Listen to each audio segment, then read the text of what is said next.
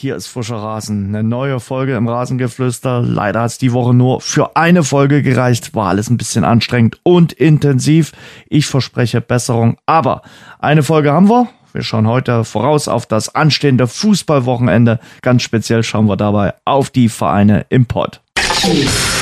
Unser Interview. Freue mich sehr. Ja. Dirk Große Schlaumann von den Kollegen von Sky ist in der Leitung. Dirk, guten Tag. Ja, servus. Dirk, ich weiß gar nicht, du wirst es auch mitbekommen haben. Die Currywurst ist momentan ein großes Thema in Deutschland, vor allem in den äh, Kantinen und in den Kantinen eines großen Automobilherstellers. Dort verschwindet sie nämlich wohl von der Speisekarte. Und soweit ich weiß, ist ja die Currywurst ganz besonders beliebt in Berlin, in der Hauptstadt, aber eben auch im Pott. Und du bist ein Mann des Potts. Wo gibt's denn die beste Currywurst? Oh, das, das werden hier die meisten nicht gerne hören. Aber die beste Currywurst gibt es in meinen Augen tatsächlich äh, in der Wattenscheider Lochheide. Aber da die ja überhaupt nicht oben mitspielen, also ich finde die beste Stadionwurst jetzt da, äh, definitiv. Ähm, aber ich sage ja, also auch in der zweiten Liga auf Schalke oder in der ersten Liga jetzt wieder beim VfL Bochum, ne, äh, sonst hätte Herbert Grönemeyer auch nie dieses Lied äh, getextet, äh, gibt's egal wo hier. Also wirklich, also egal wo du hier hingehst, kriegst du eine richtig gute, richtig geile Currywurst. Das war auch immer ein Grund, warum ich immer gerne nach Bochum gereist bin, weil es dort im Presseraum wirklich auch immer Currywurst gab. Und äh, ich kenne viele andere Journalisten, für die das auch ein Grund war. Und vor allem diese Schneidemaschine, diese Currywurst. Schneidemaschine, da wurde ich jetzt nicht auch sofort gesagt. Die Schneidemaschine ist halt das Größte. Das Problem ist immer, also du erkennst daran, ob die Leute schon häufiger da waren oder nicht. Ähm, also das ist, sieht ja so ein bisschen aus wie, ja, keine Ahnung, wie will man das beschreiben? Das ist halt irgendwie so ein viereckiges Gerät, oben kommt die Wurst rein und dann wird einmal wie so ein Tacker einmal der, der, der Hebel runtergezogen und du erkennst daran, ob die Leute Könner sind oder nicht, wenn die komplette Wurst zerschnibbelt unten rauskommt oder wenn noch ein paar Stücke hängen bleiben. Äh, dann freut sich der danach äh, kommt, denn wenn der dann seine Wurst durchdrückt, dann kriegt er noch die Stücke vom Vordermann noch mit. Also äh, die ist tatsächlich einmalig. Auf jeden Fall und finde ich wirklich immer großartig und äh, da bleibt der VfL Bochum sich auch treu. Ähm, ja. Gut, die Journalisten in Bochum kriegen dann immer äh, 17 Mal äh, zu Heimspielen äh, die Currywurst, wenn es dann wieder normale Verhältnisse gibt. Sag mir mal, wie ist es denn mit der mit der Vorfreude in Bochum nach elf Jahren wieder erste Liga? Ja, also die große Frage war ja, wie viele Zuschauer dürfen mit dabei sein bei diesem ersten äh, Heimspiel. Nach über 4000 Tagen äh, gibt halt mal wieder ein Bundesliga-Heimspiel im äh, Vonovia Ruhrstadion. Und äh, also klar ist die Vorfreude riesig. Ich habe in der Vorbereitung so ein bisschen aufgenommen, dass so diese Aufstiegsfreude etwas ähm, ja dann doch vergangen war und so ein ganz klein bisschen, ich sag mal, Skepsis da war, weil die Vorbereitung vom VfL nicht wirklich optimal war, schlechte Testspielergebnisse Ergebnisse. Im Pokal in Wuppertal war das auch nicht wirklich gut. Dann stimmte die Stimmung in der Mannschaft noch nicht so ganz. Auch die Neuzugänge wurden eher kritisch beäugt. Und da habe ich vorher mit Manuel Riemann, mit dem Torwart vom VfL gesprochen und er sagte zu mir, ey Leute, also wenn jetzt irgendeiner glaubt, dass wir O-Ton äh, die Bundesliga durch Mond und Sonne schießen, äh, dann bleibt mal schön zu Hause. Äh, unsere Mission ist hier nicht abzusteigen und äh, wir werden alles daran setzen. Also das, es war ihm alles ein bisschen zu kritisch. Ich fand eine gewisse Kritik tatsächlich berechtigt, weil ich mir auch einige Vorbereitungsspiele angeschaut habe, die waren nicht gut. Aber die Leistung in Wolfsburg die war echt super. Dafür, dass das Bochum ab der vierten Minute in Unterzahl gespielt hat ähm, und den Elfmeter auch noch gehalten. Äh, klar, verlieren sie hinterher, aber das fand ich sehr bemerkenswert. Als der VfL dann nach Hause gekommen ist, haben die Fans tatsächlich die Mannschaft zu Hause empfangen äh, im Bochum und haben sie gefeiert für diese aufopferungsvollen Einsatz und äh, diesen tollen Einstieg, auch wenn das Ergebnis nicht passte, zur Bundesliga. Also von daher, Vorfreude ist da. Knapp 13.500 dürfen rein. Ich denke, so viele werden auch kommen. Und dann gibt's auch zum ersten Mal schräg gegenüber von der Kastropper, da ist nämlich so ein kleiner, da ist so ein großer Kirmesplatz und da dran ist eine Currywurstbude und die heißt auch Currywurst Stopp oder Stadion Grillstopp und die wird zum ersten Mal seit über Thomas Reis hat gesagt, 4000 Tagen wieder in der Bundesliga Currywurst verkaufen. Wahnsinn, guten Appetit. Äh, ja, du hast Manuel Riemann jetzt gerade schon erwähnt. Äh, der hat schon in Wolfsburg gezeigt, äh, dass äh, er ein ganz, ganz wichtiger Spieler auf dem Platz, aber auch neben dem Platz sein wird, neben dem Kapitän Toto Lucia, für den das ja natürlich auch nochmal was ganz Besonderes ist, auf seine reiferen Fußballtage in der Bundesliga zu spielen. Ja, das ist so ein bisschen das Problem, dass der VfL halt schon auch einige Spieler dabei hat, die ja keine Bundesliga-Erfahrung haben. Ne? Du hast ja gerade äh, Manuel Riemann angesprochen, der hat mir gesagt, ich bin als Vierjähriger, habe ich mir, habe ich mir den Traum gesetzt, ich möchte mal Bundesliga spielen. Und das dauert dann ein bisschen, bis er sich das erfüllt hat. Der Typ lebt von den Emotionen. Das ist so unglaublich. Ich fand, man hat es jetzt ohne Zuschauer tatsächlich noch mehr gemerkt, weil man ihn die ganze Zeit gehört hat. Der ist wirklich, also wenn du Vordermann von Manuel Riemann bist, dann musst du dir wahrscheinlich mit Oropax äh, noch irgendwie in die Stutzen äh, stopfen, damit du zwischendurch dann mal äh, den mal ausschalten kannst hinter dir, weil das ist wirklich absolut unnormal und äh, also auch in der Bundesliga glaube ich dann einzigartig, wie der am Spiel teilnimmt. Nicht nur verbal, also der ist die ganze Zeit und und wenn er nicht mit seinen Vorderleuten quatscht, weil die ihm nicht zuhören mehr, dann nimmt er sich halt die Bank des Gegners ran. Ne? Also das das ist der Wahnsinn.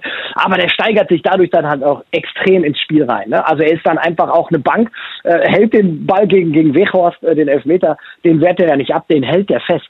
Und das hat die so gepusht, äh, das hat die auch nach vorne gebracht. Also das ist schon, schon ein ganz wichtiger Aspekt. Ähm, aber, und dann komme ich zum Ausgang wieder zurück, es sind halt auch ein paar Spieler dabei, die das so noch nicht kennen, die A, nicht das Ruhestadion mit Zuschauern kennen, und das hat denen auch ganz gut getan im letzten Jahr. Das, das hatte mir, ich hatte mit Simon Zoller auch nochmal gesprochen, der sagt so, ja, vielleicht war es für den einen oder anderen gar nicht so schlecht, dass wir ohne Zuschauer gespielt äh, haben. Das werden jetzt viele sagen, was? Ohne Zuschauer, das finde ich gut. Ja, weil das natürlich auch einen gewissen Druck mit sich bringt. Ne? Der VfL sollte immer aufsteigen, immer aufsteigen, dann waren sie fast in Abstiegsnöten. Dann kam die Pandemie, keine Zuschauer mehr da und ab da haben sie erst funktioniert. Also es wird für den einen oder anderen ist es auf der einen Seite, glaube ich, eine Riesenfreude dabei zu sein. Äh, die ziehen die Emotionen.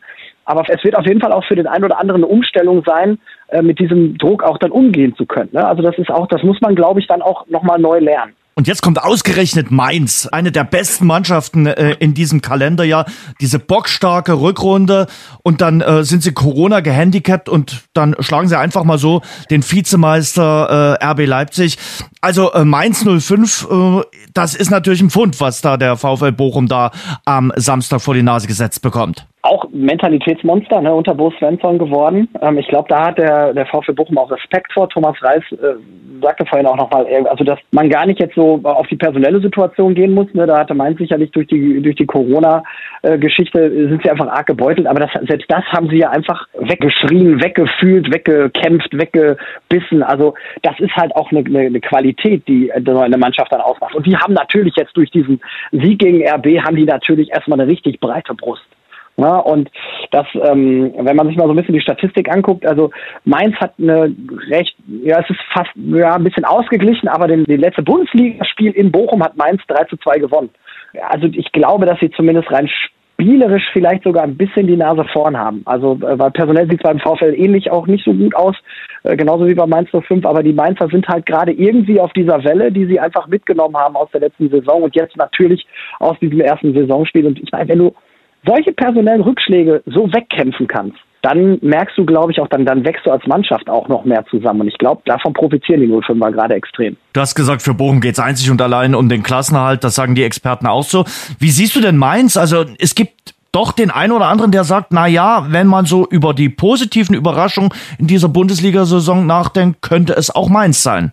Ich bin mir ehrlich gesagt nicht ganz sicher. Also ich habe immer gesagt, der VfL, äh, es sind mindestens zwei Mannschaften schlechter. Ähm, das sehe ich auch bei Mainz so. Es sind mindestens zwei Mannschaften schlechter, aber ich zähle sie trotzdem zum erweiterten Kreis von denen, das werden einige Mannschaften sein. Also ich bin mir sicher, dass der Konkurrenzkampf unten in diesem Jahr ganz, ganz extrem sein wird, weil ich glaube, dass wir äh, irgendwie drei, vier Mannschaften haben, die ganz vorne weggehen, dann werden wir so ein, nur wenige Mannschaften haben, die sich um die Plätze dahinter kloppen und dann wird es irgendwie ab ich würde fast schon fast sagen, wahrscheinlich wird es so sein, dass ab Platz 9, 10 irgendwie der Abstiegskampf beginnt, weil ich sehe da ganz viele Mannschaften auf Augenhöhe. Also allein von der Qualität her äh, schon. Und es wird dann letztendlich Ausschlag geben, glaube ich, wer mehr Mannschaft ist. Und da ist Mainz gerade relativ gut dabei. Aber du weißt es auch, das kann recht schnell gehen. Da verlierst du mal dann zwei Spiele oder drei, äh, dann wird alles wieder in Frage gestellt. Aktuell funktioniert das bei Mainz alles ganz gut, aber ich habe sie trotzdem auf meiner erweiterten Liste, was äh, einen Abstieg angeht. Aber ich glaube, du siehst da am Samstag ein richtig äh, schönes und packendes Spiel. Und es wird auf jeden Fall historisch werden, nach elf Jahren, wenn da die äh, Bundesliga wieder in Bochum äh, zu Gast ist. Ähm, Fürth auch wieder zurück in der Bundesliga, spielt gegen Arminia Bielefeld. Das kann man am zweiten Spieltag schon mit dem äh, Begriff Kellerduell titulieren oder ist es dafür zu früh? Ja. Ich glaube, beide Mannschaften ja. wissen doch aber, dass es Kellerduell sein wird. Ja, doch, ganz klar. Also ich glaube, dass das wäre auch, äh, also das sind so Spiele, wenn du da unten irgendwie bestehen willst, musst du gewinnen. Ähm, und ich glaube, das muss Fürth noch ein bisschen mehr als, als äh, Bielefeld.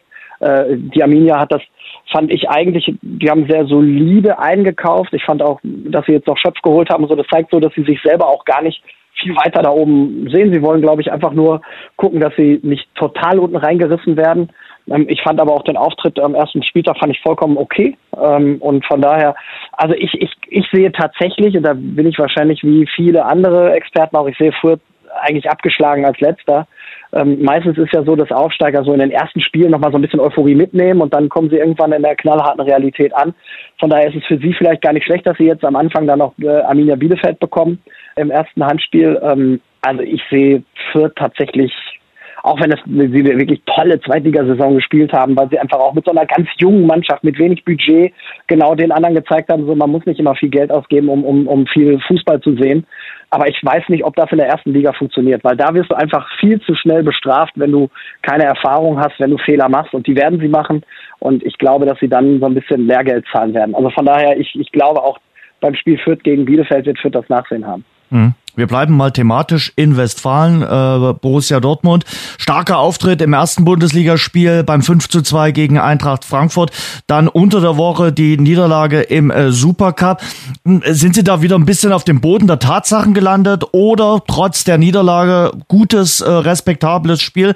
Wie siehst du aktuell den BVB? Ich sehe Dortmund weiterhin als äh, den Top-Favoriten mit oben dabei, neben Bayern München und, und RB Leipzig. Äh, das sind für mich die drei Mannschaften, die da vorne weggehen werden. Und ich äh, glaube, dass, also ich würde diesen Supercup solche, ich, ich, ich klammer sowas immer gerne aus. Die Mannschaften machen es nicht. Man hat auch gesehen, die Bayern haben sich tatsächlich auch mal über, den, auch über diesen Titel gefreut. Aber trotzdem ist es so, der BVB hat für mich immer so ein bisschen so diese, die frischere Mannschaft. Beim FC Bayern ist das halt so, ja, da erwarten alle, dass die gewinnen. Beim BVB ist das so, da macht es halt auch einfach Bock, denen zuzugucken, weil die einfach kicken, weil die Vollgas-Fußball spielen. Das haben sie jetzt unter der Woche äh, zumindest nicht voll auf den Platz gebracht, aber ich glaube, dass eigentlich fast keine Mannschaft in der Liga, außer die eben beiden angesprochenen, eine Chance gegen den BVB hat, wenn die einmal ins Rollen kommen. Und die werden ins Rollen kommen. Ähm, das hat sich im letzten, in der letzten Saison angedeutet. Und äh, also ich finde, die haben auch mit einfach den stärksten Kader von den Einzelspielern her. Und das scheint da auch intern gut zu funktionieren. Also ich glaube, die werden allein von was die Tordifferenz angeht, werden die, werden die wahrscheinlich sogar die beste am Ende der Saison haben. Wird auf jeden Fall spannend, weil die Bayern schon erwähnt hast. Äh, Bayern spielt gegen den ersten FC Köln. Fragezeichen noch hinter Manuel Neuer. Wie viel schlechter wären die Bayern ohne Neuer? Ja, also ich, ich weiß nicht, ob das dann immer so einen großen Ausschlag gibt. Ne? Also klar, Manuel Neuer, bester Torwart der Welt, da brauchen wir uns nicht drüber unterhalten, aber ich weiß nicht, ob das immer so bei den Bayern so der Spieler ist, der das Spiel entscheidet. Ne? Ich glaube, dass er insgesamt einfach für diesen Verein und für diese Mannschaft wichtig ist. Ob der jetzt bei einem einzelnen Spiel, vor allem auch gegen den ersten FC Köln, bei einem Heimspiel der ausschlaggebende Punkt ist, das weiß ich nicht. Ich gehe da von einem ganz klaren Sieg der Bayern aus. Auch wenn die äh, Kölner das in einem Testspiel ja ganz gut gemacht haben, da war aber da war ja nicht ansatzweise die Bayern-Mannschaft auf dem Platz, die dann letztendlich auch in der Liga spielen wird. Äh, auch da ist es so, dass der FC Bayern sicherlich in den ersten Wochen ja so ein bisschen immer noch so, na, ich sag mal, als mehr schlagbar gilt, weil sie noch nicht so in der Form sind. Ne? Viele Spieler hatten halt, der Nationalspieler verlängerten Urlaub und so, aber ganz ehrlich, also ich, ich glaube, dass das wird auch eine ganz klare Kiste, weil der FC Bayern einfach dafür zu professionell ist. Ne? Also äh, die Dortmunder sind die frischen, frischesten in der, in der Liga, finde ich, und die, die Bayern sind einfach die professionellsten und deswegen werden die auch ganz oben mitspielen. Wer dann letztendlich, also ich würde mich nicht festlegen, dass sie Meister werden, aber ich glaube, dass sie sehr souverän äh, unter den ersten drei die ganze Zeit mitmarschieren werden. Und dann weiß ein jeder, der Sky Sport News äh, schaut, dass du natürlich der Experte auch beim FC Schalke bist. Wie bewertet denn das äh, Umfeld in Gelsenkirchen den Saisonstart äh, bei Schalke 04 mit vier Punkten? Sagt man ja, okay, ist solide oder ist man enttäuscht? Ja, hier, also das, das, Umfeld ist ja hier immer himmelhoch jauchzend äh, oder halt bis ins Grunde äh, betrübt. Von daher, also äh, mit solchen Sachen kann man hier nichts anfangen, wenn gegen Aue zu Hause unentschieden gespielt wird. Ähm, es ist einfach so, dass die Erwartungshaltung riesengroß war. Ich finde, dass äh, der FC Schalke in der Vorbereitung sehr, sehr viel richtig gemacht hat, gerade was Transferpolitik angeht und was auch ja, vereinspolitische Dinge angeht. Es wird Kritik laut an der Taktik und an der Ausrichtung. Also die geht dann auch Richtung Dimitrios Gramotzis. Das kann ich in Teilen nachvollziehen, würde da derzeit noch nicht komplett mitgehen, weil einfach, wenn du eine ganze Mannschaft austauscht, dass sie nicht von vornherein spielen, als wenn sie seit drei Jahren zusammen alle kicken, das ist auch klar insgesamt ist es halt eher zu wenig als, äh, als ausreichend, was sie bisher geleistet haben. Also sie spielen jetzt in Regensburg, die haben bisher äh, drei Spiele, drei Siege, keinmal Gegentor. Ähm, das ist ein bisschen was anderes. Ich glaube, dass so in zwei, drei Wochen nach der Länderspielpause würde ich mal gerne, da, da finde ich, kann man dann ein, ein fundiertes äh, Urteil mal äh, sich äh, erlauben. Aktuell finde ich das noch zu früh, weil zu viel verändert. Hm. Das wollte ich nämlich fragen. Du hast es jetzt gerade schon in der Bundesliga gesagt zu den Bayern. Ähm, ist es auch für die Mannschaften äh, in der zweiten Liga ganz angenehm, jetzt am äh, zu Beginn eben gegen Schalke oder gegen Bremen zu spielen, weil jetzt sind sie möglicherweise schlagbar? Ja, bei Bremen hätte ich das jetzt tatsächlich ausgeklammert. Ich fand die in den ersten zwei Spieltagen, wo sie halt noch ihre ganze Mannschaft, ihre ganzen Spieler dabei hatten. Ne? Jetzt haben sie ja die Eggesteins alle verkauft und wie die alle heißen äh, und Osako, glaube ich, auch noch, wer noch dabei war. Äh, die waren halt in den ersten Spielen dabei, Sargent und so, der hat auch die entscheidenden Tore gemacht. Von daher hatten, glaube ich, so Fortuna Düsseldorf, die werden sich ein bisschen ärgern, dass sie nicht die später hatten. Aber ich nehme Werder Bremen da raus. Ich hatte am Anfang so gedacht, na, ob die da ganz oben mitspielen, könnte ich mir gut vorstellen. Mittlerweile glaube ich es gar nicht mehr, weil ich mitbekommen habe, dass bei denen ja gerade alles runter und drüber, drüber läuft, auch intern. Bei Schalke ist es sicherlich so, dass es einfach so ist, dass jede Mannschaft gerade Bock auf, diese, auf diese, diesen Verein hat. Egal wer da spielt. Auch wenn da jetzt gerade nicht die riesengroßen Namen mehr sind, aber es ist halt der FC Schalke, ist einer der größten oder der zweitgrößte von den Mitgliedern her Vereine in Deutschland. Da haben alle Mannschaften Bock und alle werden sich umkrempeln. Es wird sicherlich im Laufe der Saison schwieriger, wenn Schalke äh, tatsächlich sich finden sollte. Aktuell ist das noch so, dass man gerade ab der 60. Minute gemerkt hat, dann äh, sind da doch ein paar Defizite, was die Konzentration angeht. Da sind dann einige Spieler dabei, die noch nicht so gehen können von den Neuzugängen und von daher wird Regensburg sicherlich auch gerade eher schmunzeln, dass sie sie am äh, vierten Spieltag haben, äh, als sich darüber zu ärgern. Ist es ruhiger geworden? Letztes Jahr war ja Unruhe im Quadrat äh, in Gelsenkirchen. Ja. Und jetzt? Ja, viel ruhiger. Aber das liegt, also ich habe ja gesagt, ne, diese, diese vereinspolitischen Dinge, die sie, die sie entschieden haben, dass sie halt auch auf vielen Positionen was verändert haben. Ich finde auch die Außendarstellung durch Rufen Schröder und Peter Knebel sehr angenehm. Sicherlich nicht so, wie sich das viele vorstellen bei Schalke. Die hätten auch gerne ein bisschen Hollywood hier. Ähm, aber das kann der Verein halt nicht. Oder das hat der Verein in den letzten Jahren auch gezeigt, dass diese ganz große Bühne, diese ganz großen Scheinwerfer derzeit nicht, nicht hier hingehören. Ähm, da müssen sich viele noch dran gewöhnen. Ich finde es sehr angenehm. Ich finde diese Bremsfallschirme, die sie gezündet haben, äh, finde ich absolut passend. Das ist der einzig richtige Weg, den der Verein wirtschaftlich äh, auch gerade und vor allem auch in der Außendarstellung gehen muss. Das machen sie bisher gut trotzdem unterm Strich bleibt, wenn sie äh, hinterher nur Sechster oder Siebter werden in der zweiten Liga, kannst du davon nichts kaufen. Also ich glaube, dass sie, dass der Verein jetzt gucken muss, dass man sich langsam stabilisiert, auch sportlich, und dass man dann auch irgendwann auf dem auf dem Platz zeigt. Also das ist, wir sind schon ein Club, der irgendwie Fußball spielen will und nicht nur reagieren. Hm. Zurzeit reagieren sie ja eher. Also das, zurzeit ist es nicht so, dass sie alle äh, Gegner hier an die Wand klatschen. Personell wird sich auch noch was tun. Äh, Leihspieler aus Stuttgart geholt äh, unter der Woche. Ja. Ein Japaner von Manchester City soll noch kommen. Ähm, also ich glaube, ja, der kommt. Ja. Kann ich dir jetzt schon sagen. Manche, der hat seinen Medizincheck gerade bestanden, unterschreibt gerade seinen Vertrag. Okay, also äh, da, ja, dafür haben wir dich ja. Äh, äh, von daher, äh, glaubst du, da wird auch auf der Abgangsseite noch was passieren oder sind da jetzt die, die Altlasten quasi komplett bereinigt? Also Zugangsseite, glaube ich, ist damit abgeschlossen. Ich glaube, dass sie damit in der Breite ähm, äh, Schulinov ist es halt einen, der einfach in der Offensive einsetzen kann. Ähm, Itakura halt in der Defensive. Ich glaube, dass sie damit in der Breite ausreichend aufgestellt sind. Und beim Abgang müssen sie was machen. Sie müssen die vier dicken, Entschuldigung, äh, müssen sie runterkriegen. Das ist einmal Amina Ried. Der hatte mehrere Angebote aus Italien, äh, hat er nicht wahrgenommen. Äh, hat er gesagt, nee, möchte ich nicht. Er wartet auf was Größeres. Ähm, Oma Mascarell, da gab es ganz am Anfang ein paar Angebote aus Spanien, aber der sagt, nö, passt mir auch noch nicht. Matja Nastasic, der ist sich eigentlich mit Florenz einig, aber die beiden Vereine werden sich nicht einig, was die Ablöse angeht. Und Osan Kabak, der lange Zeit in der Premier League äh, heiß begehrt war, aber das hat auch ziemlich nachgelassen. Also diese vier müssen sie noch vom Hof kriegen. Rufen Schröder muss da jetzt ein bisschen das Pokerface aufsetzen und ich meine, bis zum 31. bis zum Deadline, da haben sie noch Zeit. Also Schalke kann sich de facto nicht erlauben, einen von diesen Vieren zu behalten, weil die könnten auch nicht in der zweiten Liga spielen aufgrund von ähm, Punkte und äh, Erfolgsprämien, die sie in ihren Verträgen haben, die sich Schalke nicht leisten kann. Das heißt, sollte einer von denen bleiben, würde derjenige nur auf der auf der Tribüne sitzen.